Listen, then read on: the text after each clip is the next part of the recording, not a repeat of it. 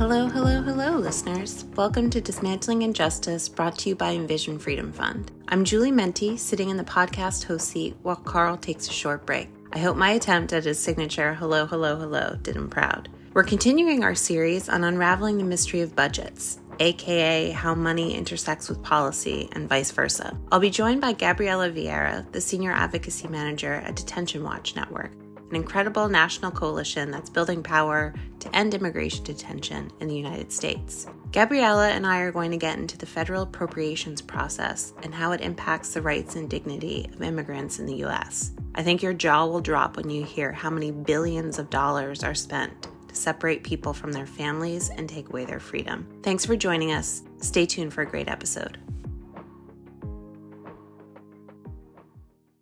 Today, I am joined by Gabriela Viera, who is the Senior Advocacy Manager at Detention Watch Network. Thank you so much for joining us. Thanks for having me. We're really excited to have you here and to demystify um, the federal budgeting process, um, particularly as it relates to uh, immigration. Yeah, of course. Um, and thank you again so much for having me. I'm really excited to have this conversation. Um, I'm Gabby Viera. I'm the Senior Advocacy Manager at Detention Watch Network, like you said, or DWN. Um, and DWN is a national coalition of members building power uh, through collective advocacy, through grassroots organizing, um, and through strategic communications, all kind of in an effort to abolish immigration detention in the United States. Um, and we move a lot of different strategies in that vein, which we'll obviously get into together here today. But um, I also just wanted to express our gratitude for our membership across the country, including you all at Envision Freedom Fund, and just the opportunities that we have to connect with people from all over the US fighting against ICE's detention system in unique ways. Um, but I know today I'm here specifically to focus on the work that DWN does with the federal appropriations process, uh, which happens through our Defund Hate campaign, um, which is one of our two major campaigns where we really focus on getting Congress to cut government funding for ICE and CBP, which is Customs and Border Protection. Um, you know, the two agencies that are primarily responsible for carrying out immigration and border enforcement. Yeah. Before we get into talking about defund hate, can you sort of zoom out a little bit and tell us how does federal appropriations work? What you know, what is the process? What's the timeline of the federal budget? Why do we say appropriations and not budget? What does that all mean? Yeah, yeah, I can definitely try to give kind of a high level overview and, you know, lay out the general timeline that the government is supposed to follow um, and then maybe share a little bit about what actually happens um, which is obviously important to remember here.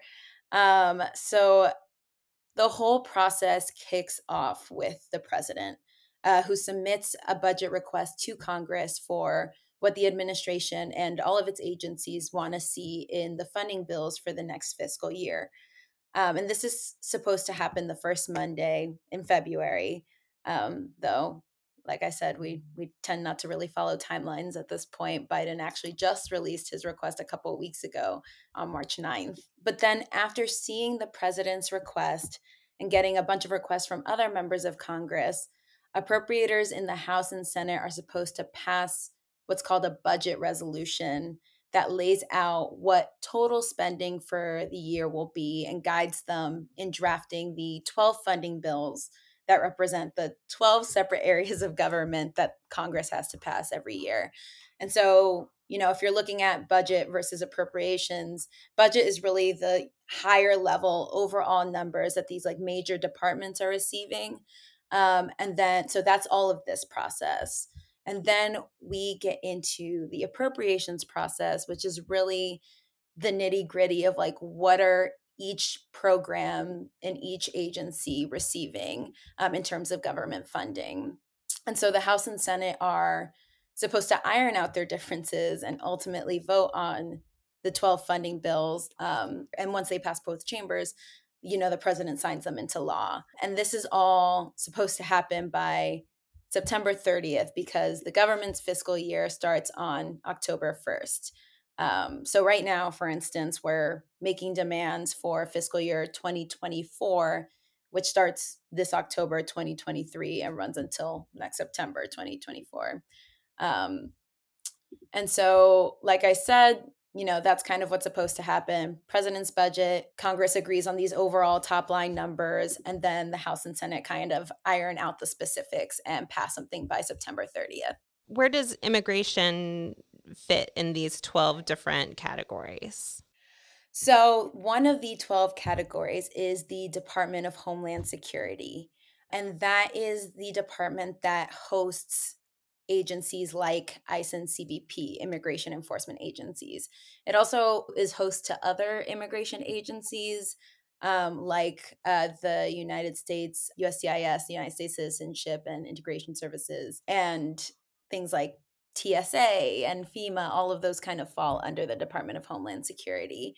Um, and so whenever they're deciding on that bill that's actually the most controversial bill usually um, but that bill is uh, kind of what we focus on and that's our bread and butter um, because that is where we see all of you know the funding that the government wants to pass for things like immigration detention for deportations for border militarization and interior enforcement and everything so, in this sort of alphabet soup of everything that's included under the umbrella of Department of Homeland Security, um, are you mostly focused on for immigration issues? Uh, you know, does DWN also adding to our alphabet soup um, mostly focus on ICE and CBP? And can you talk a little bit about the differences between those two agencies and maybe where they intersect? Definitely. Um, so, yes, we mostly focus ourselves on ICE, which is Immigration and Customs Enforcement, and CBP, which is Customs and Border Protection. Um, and ICE is kind of the owner of all things on the inside of the US, the interior of the US. Um, and they they're major they have a huge account the majority of their programs fall under what's called the enforcement and removal operations account um, and that is the account that funds all of immigration detention, um, that funds, um, you know, remove removing folks, deporting folks, that funds um, workplace raids and any kind of enforcement when you see, you know, agents in community um, you know, ripping people away from their loved ones. Like that is those are like it like on the interior of the US, that's all ICE.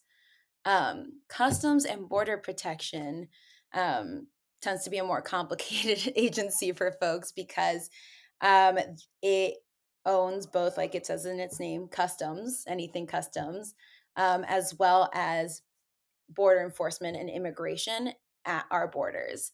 Um, and so this is where you see, you know, border patrol agents on the border who are turning folks away who are, you know, seeking asylum, um, that's border patrol agents the infrastructure that you see at our borders the like border barriers the large fences and the quote unquote wall that you know that continue is continuing to be built on our border um, and any kind of militarization like drones and surveillance towers all of that is funded through cbp through customs and border protection i really appreciate the way that you are talking about how how these appropriations affect people because we're not just talking about money, right? We're always talking about people and the impact that these budget decisions or decisions about money impact the lives of people. I think, you know, in terms of alignment, we're very aligned with with DWN in terms of, you know, wanting to end immigration detention and deportation and surveillance and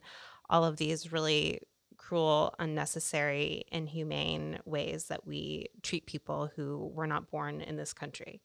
Can you talk a little bit about what it looks like in the in the budget process to to move us closer to ending these systems? Yeah, I think people are really shocked to like find out how much money our government gives to these kinds of abusive agencies. That really, you know, their mission is really centered around ripping people away from their loved ones, endangering their lives in immigration jails and um, and porting them to you know potentially dangerous circumstances and our you know awesome communications team with defund hate did some messaging research and actually found that just mentioning the like mind-blowingly high levels of funding these agencies get every year like can persuade people that these agencies budgets need to be cut. That on its own seems to be pretty persuasive to people. Um, but we also talk about um, you know approaching things with a divest invest framework right um, about the fact that not only should we not be in abusing and endangering the lives of immigrants through this funding, but that we should also be investing in things that actually help immigrants and our and all everyone in our communities thrive. Um, and you know, I think the the government does a really good job of kind of closing us in on these like unnecessary in these unnecessary boxes of of you need to of tit for tat thinking like okay you know if we take x amount of funding away from detention then like what happens to those folks and and what are we putting money towards to like ensure that they you know are meeting the requirements or complying with the system? And at the end of the day for us the only real alternatives for for our communities is is liberation right? Is freedom. Is to ensure that you know people are able to navigate whatever proceedings that they're uh, they're facing in their communities with their loved ones um, and with the resources that they need to be able to see them through and and hopefully you know continue to stay with their loved ones um, in community. And I, I think that's that's something that um, we really value a lot and i think that really resonates with folks is like we're, we're looking at things in a really holistic way um, and and thinking about how much power comes with government resources and how it could be actually used to help everyone in communities thrive. Yeah exactly. I mean we talk about that all the time, um, you know, at the state level, at the city level, and obviously it needs to be happening at the federal level as well. Exactly. Um, you know, you've mentioned the Defund Hate campaign a couple of times. Can you go into a little bit more detail about what that is, what the demands are, and what people should be looking out for? Yeah, definitely. Um, it is a federal, a national campaign where, like I mentioned earlier, we focus specifically on cutting funding to ICE and CBP and and try to take this divest invest approach and really like work with members of Congress every year. Um, because it's a really, you know, that's the the key part in this, right? Is the fact that like federal funding has to pass every single year. Um, and so there's con- these constant opportunities for engagement with like a tactic that is truly an abolitionist tactic, right? We're working to break down these systems that are harmful and that have caused so much harm for so many years um, to hopefully, you know, build up our communities and invest in things that actually um, make us that that like have help us live fuller, safer lives. Um, and so you know that's kind of the focus of what we do we have a coalition of like over 60 organizations now um, working uh, to do things both on the Hill, working closely with members of Congress, um, but also doing a lot of narrative changing work right? I think part of a lot of the the struggles that we run into is that folks don't really understand or you know there's a lot of fear mongering that politicians really partake in um, to make people feel like we need this kind of intensive mass surveillance and mass incarceration system to respond to migrants seeking a better life in the United States, and that's just not true. Um, so it's trying to break down those narratives that while also proactively breaking down the infrastructure that's been created from those narratives. We call that our, our both and approach. Yeah. We have to work sort of simultaneously on what we can do right now and also start working to make sure that we're laying the groundwork for things that we want to do in the future. And that narrative changing is such a huge, huge part of that. Yeah, exactly. And it's some of the hardest work. exactly exactly but you know i think like you said like you know we're we're finding out the the things that are persuasive to people and messaging that really resonates with people as well um, but you know change takes time yeah for you know our listeners who i think um, are going to be very interested in finding out how they can be part of this change can be part of supporting our work to influence what is happening at the federal level um, in regards to immigration. What what can they do to have their their voices heard? And how can they find out more about defund hate and detention watch? Yeah so you know the federal appropriations process is we often say purposely complicated. Um, you know, I did my best earlier to try to give a more simplified rundown. Um, but the Defund Hate campaign and the organizations that make up the coalition, we really try to find as many opportunities as possible to like break it down, to get into the nitty gritty and offer opportunities to plug in. So, one of my suggestions for listeners would be you know to work and organize alongside people in your community to identify local community needs and demand that your members of congress organize their colleagues against ICBP funding uh, so that these needs can actually be met, whether it's through emails and calls, through meetings with their staff, um, or engaging with them on social media. Um, and I encourage y'all to use the, the hashtag defund hate if you're doing that. I think people really underestimate the power of just like getting social media attention. Members of Congress really pay attention to that kind of stuff. So encourage y'all to do that. Um, or if you're part of an organization or community group that's already working against immigration enforcement in other ways, um, to add a federal defund demand to your priorities. Um, and you know, the defund hate campaign is always open to providing any resources that would help y'all do that.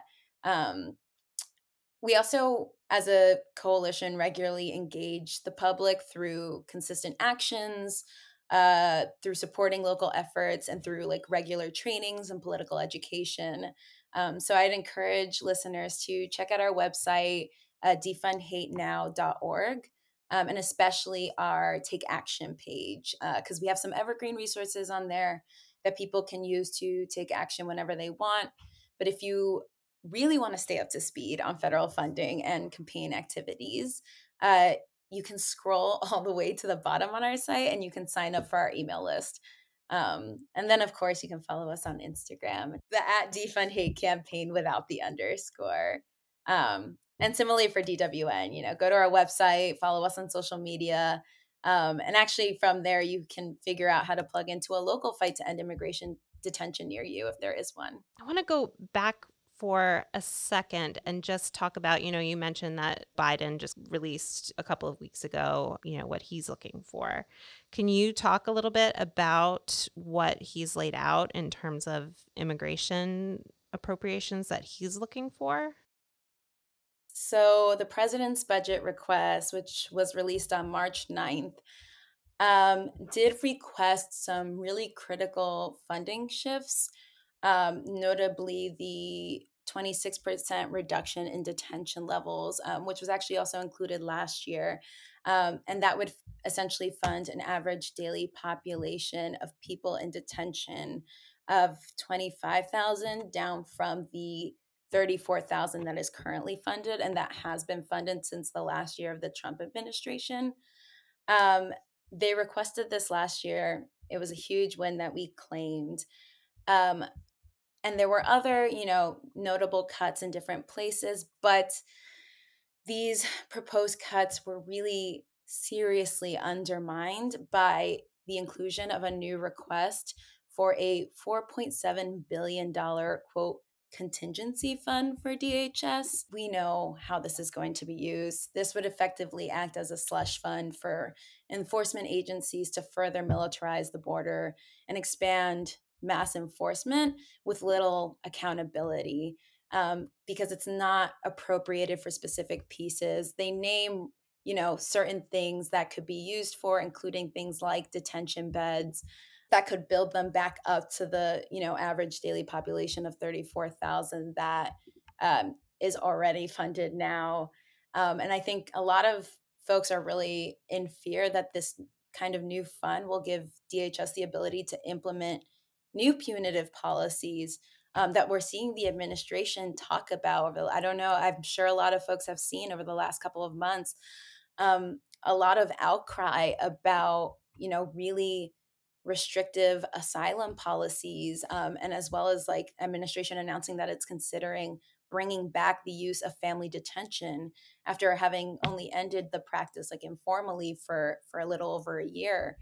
Um, massive outcries from advocates, from from immigrant communities, and from experts who you know know that this is not necessary um, and understand the implications and the harm that this is going to cause.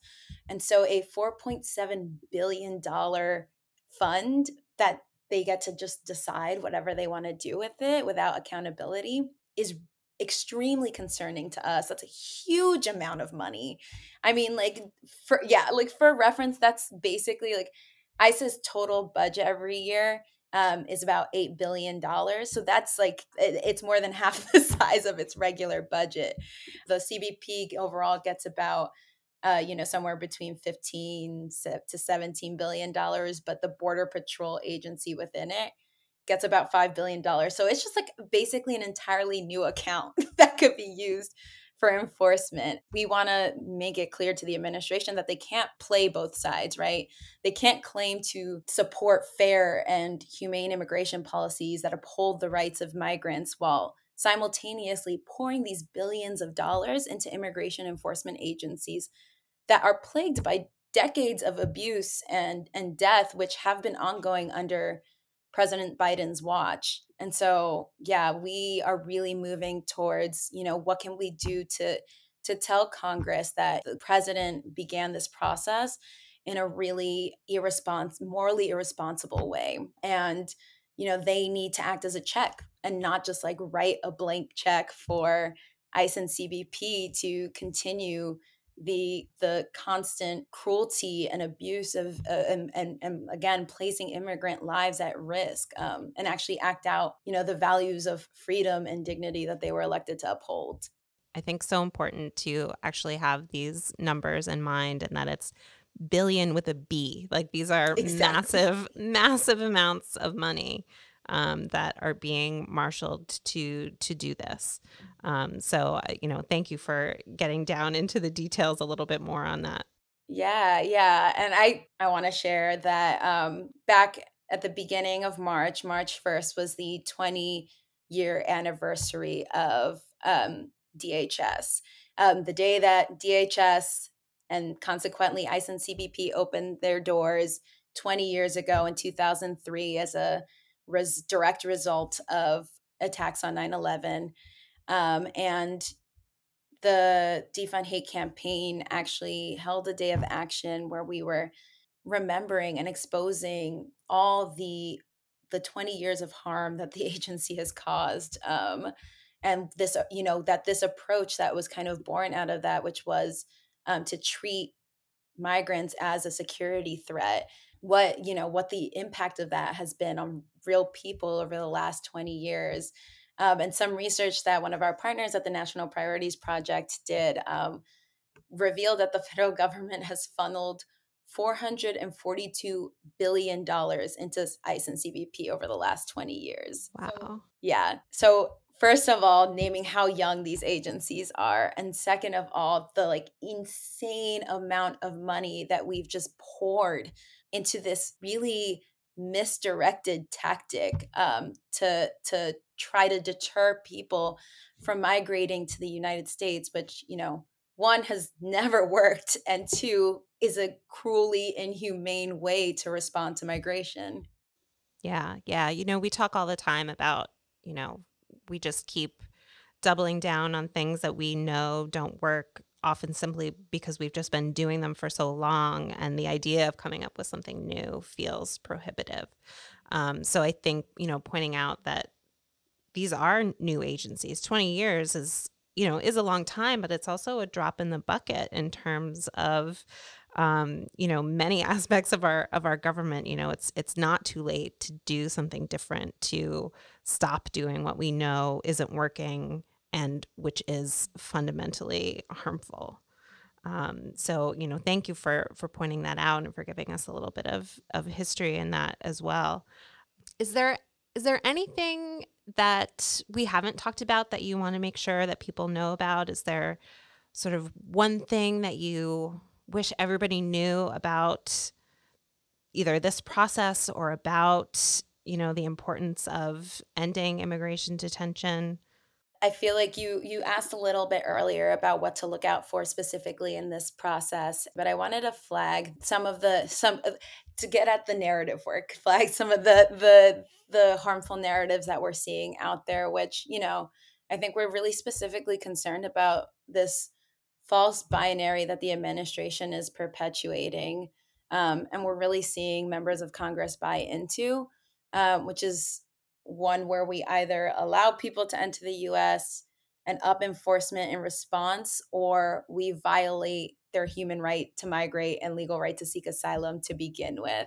And like I, I kind of alluded to earlier, right now, access to asylum has been horrendously stripped down thanks to policies like Title 42, um, which is a racist border expulsion program that used the COVID 19 pandemic as a false basis for immediate removal, uh, despite countless medical experts sounding the alarm that this wasn't necessary and that it did more harm than good. But on May 11th, the federal government is planning to end the public health emergency order, which means that Title 42 will also end, which is absolutely necessary. But it means that we really need to look out for how the government plans to respond uh, by looking at what they decide to fund. Um, and like I got into a little bit, the president's budget request already gave us a little bit of a sneak peek at what they might be already considering and already thinking. Um, but we hope that Congress ignores these reckless requests um, and instead focus on slashing funding for things like immigration detention, uh, for so called alternatives to detention. Um, that really just relies on surveillance and other restrictions on liberty and for Border Patrol agents, for invasive technologies, for barriers at our borders without pivoting towards these kinds of anti asylum policies. And so we just have to stay vigilant, especially in a divided Congress, that they, one, don't try to sneak additional enforcement funding in in unexpected ways. Uh, and two, that members of Congress don't trade off our priorities for political expediency, um, which we've seen over the last couple of years. This has been fantastic. Thank you so much for peeling back the layers of this process and demystifying how it works and and really making sure to to ground us um, you know as i said before in the fact that this this isn't just about money this is about people this is about human dignity this is about human rights um, and and that's at the the very core of of everything that I know that we're working on together and the future that we're looking to build together. So thank you so much. Thank you so much. I really appreciated this conversation and really hope that folks are interested and, and, and you know try to take action with us because it's a really crucial time, especially as we, you know, head into the next presidential campaign election year. It's it's going to we're going to see a lot of really, you know, dangerous stories play out and we need to make sure that we're all there to to counter them and to remind the entire public of the beauty of immigrant communities and what we could really be achieving um, with our federal funding as well as just by organizing together and being there for each other. Thanks again for joining us. Dismantling Injustice is brought to you by Envision Freedom Fund an organization that works to transform the immigration and criminal legal systems while meeting the critical needs of individuals impacted by these systems daily. To learn more about our work and donate, visit us at envisionfreedom.org. That's envisionfreedom.org. Dismantling Injustice was created by Sally Israel. Our executive producer is Abigail Wolf. This podcast is produced and engineered by Yasi Solutions and hosted by Carl Hammett Lipscomb. That's me. Special thanks to the team at Envision Freedom for being amazing. Until we're all free, peace out.